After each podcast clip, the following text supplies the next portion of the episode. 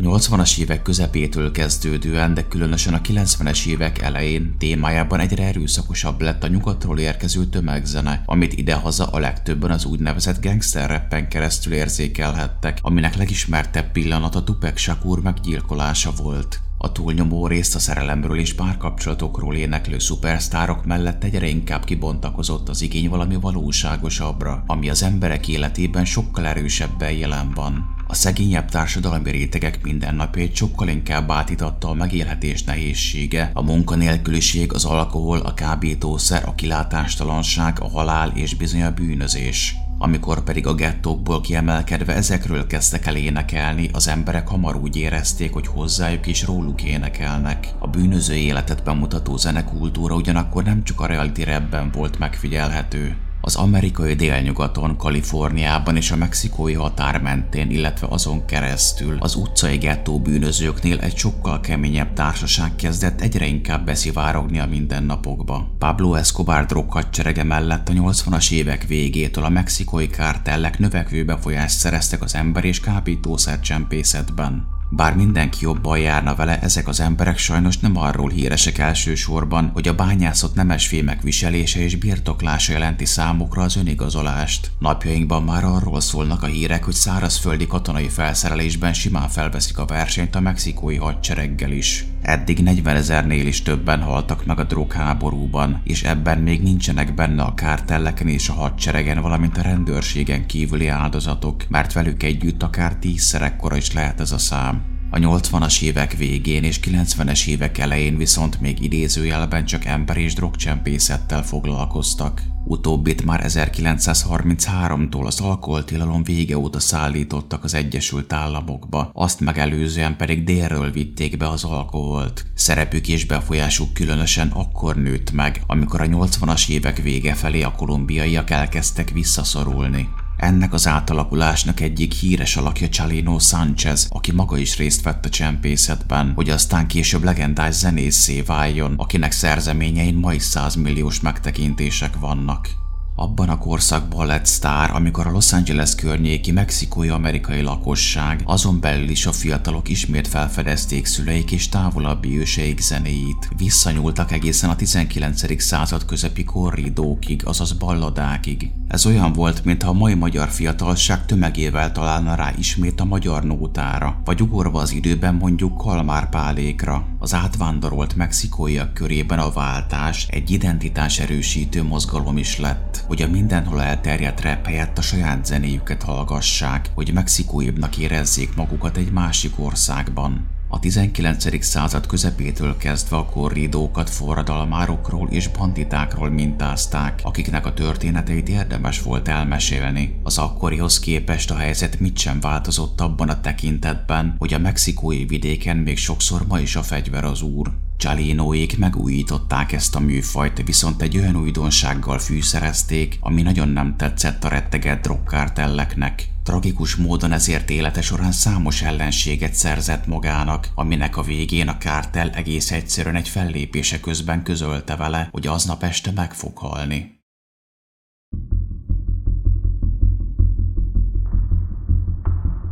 Chalino Sánchez eredetileg Rosalino Sánchez Félix néven született 1960. augusztus 30-án egy Gajabónak hívott mexikói rendsen Sinaloa államban, a mára az agglomerációval együtt egymilliós Culiacán külterületén. Culiacán Sinaloa állam fővárosa, a város élete pedig egybefort a kártellekkel és a drogcsempészettel, sokáig a mexikói Medellinnek is hívták. Csalinót soha senki nem hívta Rosalinónak, ő maga túl nőiesnek tartotta. Keresztelésekor a Marcelino nevet is megkapta. A születési helyétől pár percre északra fekvő Las Flechasban nevelkedett. Szegény családba született, ahol ő volt a legfiatalabb a nyolc testvér közül. Heten voltak fiúk, és mindössze egy nővére volt, és noha szülei Santos és Szenyorina keményen dolgozó emberek voltak, mindig is nehéz életük volt. Mindez még súlyosabbá vált, amikor a fiú négy éves korában meghalt az apja. A kis Csalino iskolába mindössze három évet járt, és bár már fiatalon is zenélni akart, a családja válságos helyzete hamar a bűnözés és a lehető leggyorsabb pénzkereset felé terelte. Nem kell nagy dolgokra gondolni, de sosem volt egy gyártatlan gyerek.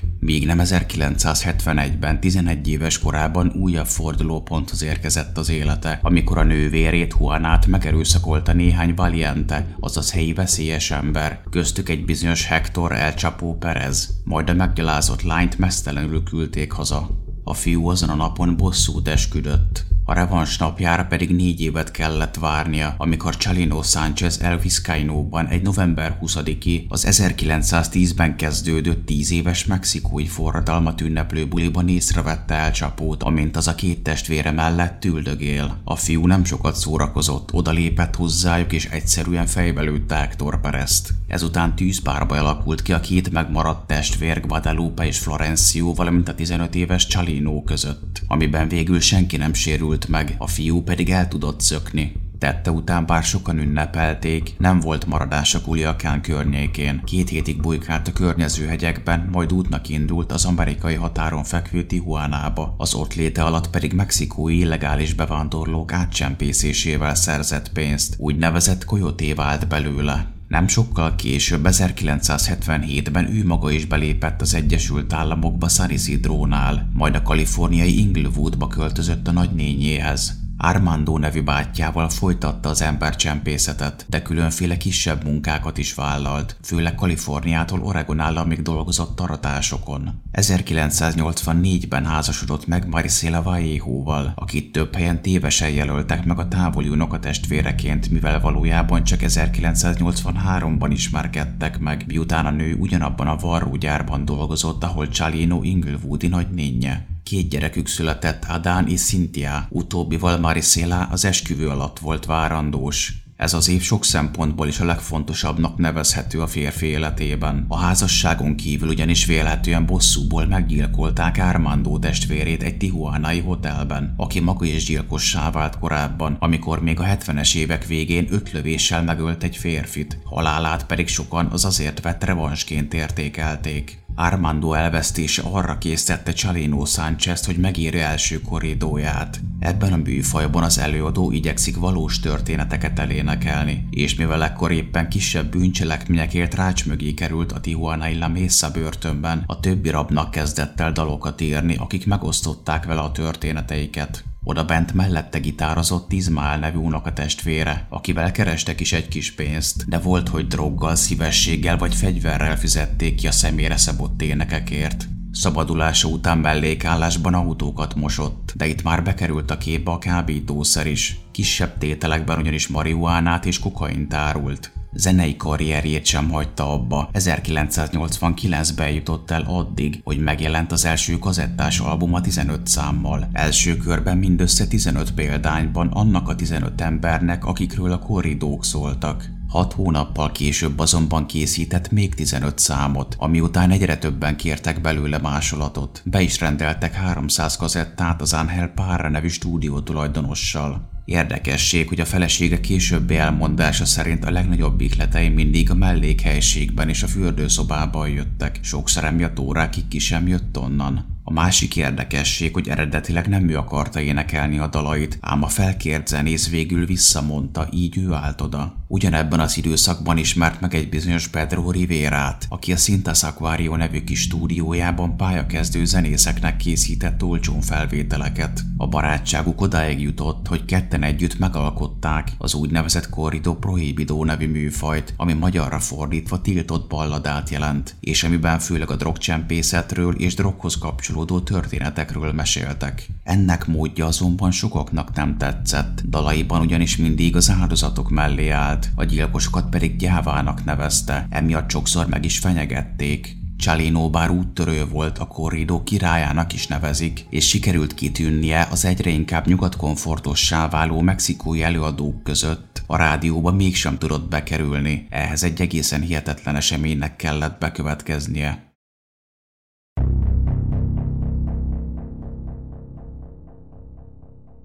A népszerűsége a szegényebb emberek között odáig jutott, hogy a fiatalok már szinte mindenhol az ő zenéit játszották az autóikból. A klubok kapuit idő előtt be kellett zárni, mert olyan sokan akartak bemenni egy Csalino koncertre, hogy egyszerűen már nem fértek be. 1992. januárjában például meghívták egy kínszernyérára, azaz egy privát 15. születésnapi bulira, de amikor elterjedt, hogy ő fog fellépni, több százan rohamozták meg a partit. Betörték az ablakokat, és a rendőrségnek kellett közbeavatkoznia. Az amerikai délnyugaton énekesként ő maga is egy valiente volt, és ez nem csak image volt. Szemben a legnagyobb popstárokkal nem flancos és csillogó ruhákban parádézott, hanem úgy öltözködött, ahogyan a cowboy kalap tengerben úszó közönsége. Egy barátja azt mesélte róla, hogy a vékonyabb alakatú Csalino csendes volt és mindenkivel kedves, de ha valaki belekötött, ő sohasem szaladt el. A fellépéseire is mindig fegyverrel ment. Történt aztán 1992. január 25-én, hogy a bizonyára sokak számára ismerős nevű kaliforniai Coachella településen lépett fel 400 ember előtt a Plaza Los Arcos nevű helyen. Már éjfél körül járt az idő, Csalino a texasi kalapjában, jellegzetes nortényó ruházatában, kígyó bőrcsizmájában és aranyláncában sorra a közönség kívánságait teljesítette ám egyszer csak egy 33 éves Eduardo Gallegos nevű ittas és beheroinozott munkanélküli műszerész fogta magát és felugrott a színpadra, majd kezében a 25 mm-es pisztolyával Csalino felé lőtt. Az énekes egyből kapcsolt, előrántotta pisztolytáskájából a saját 10 mm-es fegyverét és tüzelni kezdett. Ekkor a támadó fogta magát és beugrott a pánikban ordítozó tömegbe. A részeg műszerész legalább tucatszor tüzelt Csalinóra, amiből kettő talált is, és mindkétszer átlőtte a tüdeje jobb oldalát. Olyan helyzet alakult ki, hogy Csalino a tömeget fedezékként használó Gájégoszra lőtt, az meg rá a színpadon. Végül egy vendég gyűrte le Gájégoszt és a saját fegyverével lőtte szájba, majd a felriadt tömeg elkezdte rugdosni. Az incidensben tizen megsérültek és egy lábból lőtt 20 éves helyi fiatal férfi, bizonyos Claudio Carranza életét vesztette. Csalinót kritikus állapotban vitték a Palm Springs-i kórházba, ahol meg is kellett műteni. Tíz napig volt bent élet és halál között, de sikerült felépülnie. A zenei karrierjének ugyanakkor nagyon jót tett a lövöldözés. Az országos lapok és tévék mind lehozták a balhét, onnantól kezdve pedig hírhetté vált. Számait a rádiók is elkezdték játszani, bár az angol nyelvűek csak egyet, a Nives de Enero-t, azaz a januári hót. Olyannyira híres lett, hogy a fiatalok között kialakult az úgynevezett Chalino style, amit a texasi kalap, a nortényó, a bőrcsizma és az aranyláncok jellemeztek. Gallegos már kevésbé járt jól, bár ő is túlélte a lövöldözést, magyarázatot soha nem tudott adni a tettére. Emberölési kísérlet miatt pedig életfogytiglant kapott, amiből legkorábban 15 év után szabadulhatott. A Los Arcos tulajdonosát sorra perelték, végül odáig jutott, hogy el kellett adnia az ingatlanjait. 1993 májusában összesen 3 millió dollárnyi kártérítést ítéltek meg az áldozatoknak, ebből Claudio Carranza özvegye kapott 744 ezer dollárt. A bíróság szerint a helytulajdonosa és a biztonsági szolgálat nem tett meg mindent a baj megelőzésére, például nem használtak fémdetektorokat a fegyverek kiszűrésére.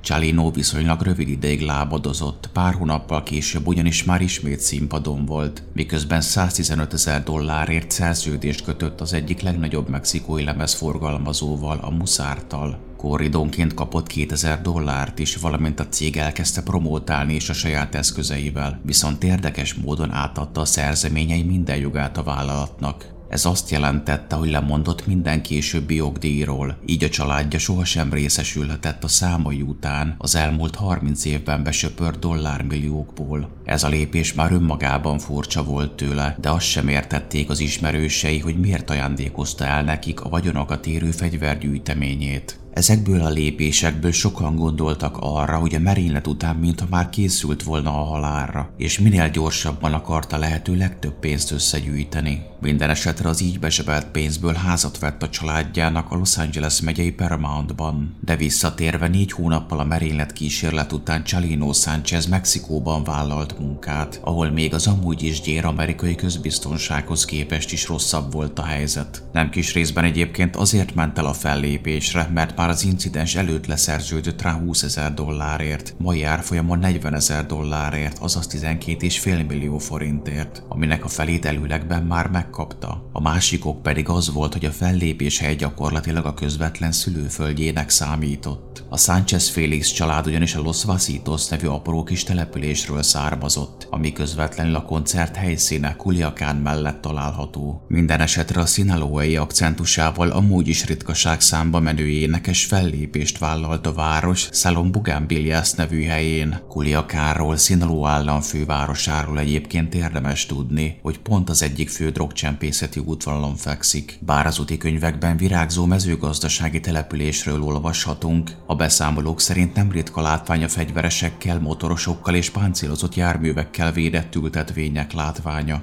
Az ismerősei pedig azt mondták később, hogy megpróbálták lebeszélni a fellépésről, mert már azt megelőzően is halálos fenyegetéseket kapott telefonon keresztül. Ez abból a szempontból nem volt meglepő, hogy gyakran épp a kártellek legfőbb tevékenységéről énekelt. Csalino a felesége szerint a fenyegetésekre csak azt mondta, hogy idézem, ha Isten már eldöntötte, akkor úgy is meg fog történni. Maga a koncertestje tízkor kezdődött, a közönség pedig felrobbant, amikor a színpadra lépett, de amúgy az előadás normális mederben zajlott egészen sokáig. A 2000 vendég egy része oldalt vagy hátul ült, a másik része pedig táncolt a zenekar előtt. Csalino már a sokadik számát énekelte, amikor egyszer csak az Álmai Namorada, a Szerelmes Lélek című száma előtt a tömegből egy idegen egy kis papírdarabot adott át neki. Ekkor megállt és elkezdte olvasni, majd az látszik, a megvakarja a fejét, a cerlit összehajtja és idegesen körbenéz. Csak később derült ki, hogy állítólag mi volt a papíron. Egyes források szerint az ott lévő testvérének árult el a koncert végén, hogy azon üzente meg neki a kártel, hogy aznap este meg fog halni, ha nem fejezi be azonnal az előadást.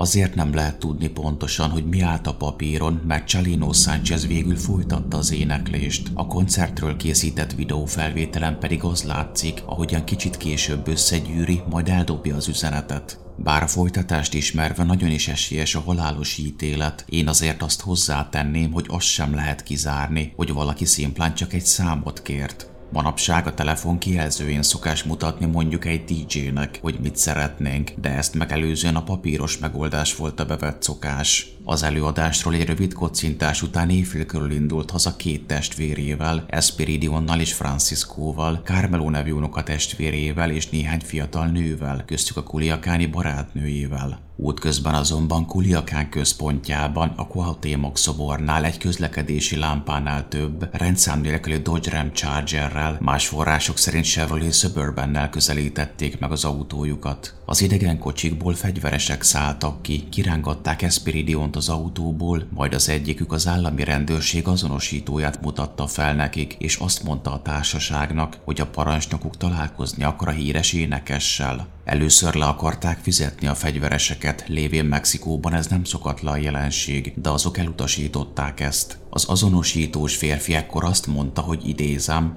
a parancsnokomnak szüksége van rád. Csalino vélhetően már tudta, hogy mi fog következni, ezért könyörögni kezdett, hogy engedjék el Espiridiont, akiről nem tudták, hogy a testvére. Azt mondta nekik, hogy ő nem tehet semmiről, és csak a koncerten ismerte meg. Az énekes egy kis ideig még beszélt valamiről az idegenekkel, majd átült az egyik kocsiba. Az unokatestvér elmondása szerint az ismeretlenek mind relatíve fiatalok voltak, közülük max. egy-kettő lehetett igazi rendőr, a többi úgynevezett madrinas, tehát olyan egyszerű bűnöző vagy akár kártelkatona, akiket a mexikói rendőrök béreltek fel, hogy elvégezzék helyettük a piszkos munkát. A fegyveresek végül északnak hajtottak el Csalinóval, a 31 éves énekest pedig másnap reggel hat körül találta meg két gazdálkodó, a városon is átvezető 15-ös szövetségi út mellett egy öntöző csatornánál, két lőtsebbel a tarkóján és kínzás nyomaival. A gyilkosai bekötözték a szemét, megkötözték a kezeit és annyira megverték, hogy csak a sarka fölé varratott keresztetoválás alapján tudták később azonosítani.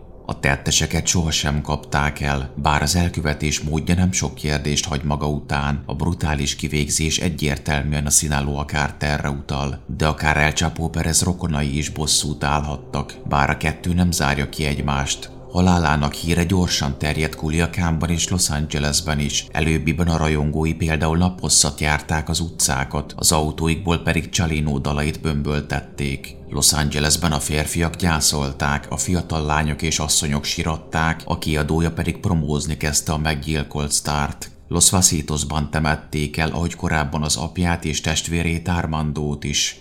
A családi tragédiák azonban nem értek itt véget. Csalino fia, a szintén drogballadákat és apja szerzeményeit éneklő Adán 2004 márciusában ugyanúgy Kuliakánhoz közel egy rendkívül gyanús autóbalesetet szenvedett egy szinte elhagyatott területen. Senki nem értette, hogy mit keresett ott. Egy Ford Crown Victoriában utazott egy sofőrrel és a Lorena Rodriguez nevű menedzserével, amikor nagy sebességgel letértek az útról, a férfi pedig kizuhant a járműből. A másik két utas túlélte a balesetet, de Csalino Chico, ahogy Adánt becézték, belehalt a koponya sérüléseibe. Ő és a fehér színű Sánchez Félix sírboltban nyugszik. Csalino Sánchez lemezeit az internet előretöréséig is éves szinten milliós példányszámban vették meg, népszerűsége pedig ma is töretlen. Úgy vált énekes legendává, hogy ő maga sohasem tekintett magára énekesként, de így is a legjelentősebb mexikói zenészek között beszélnek róla.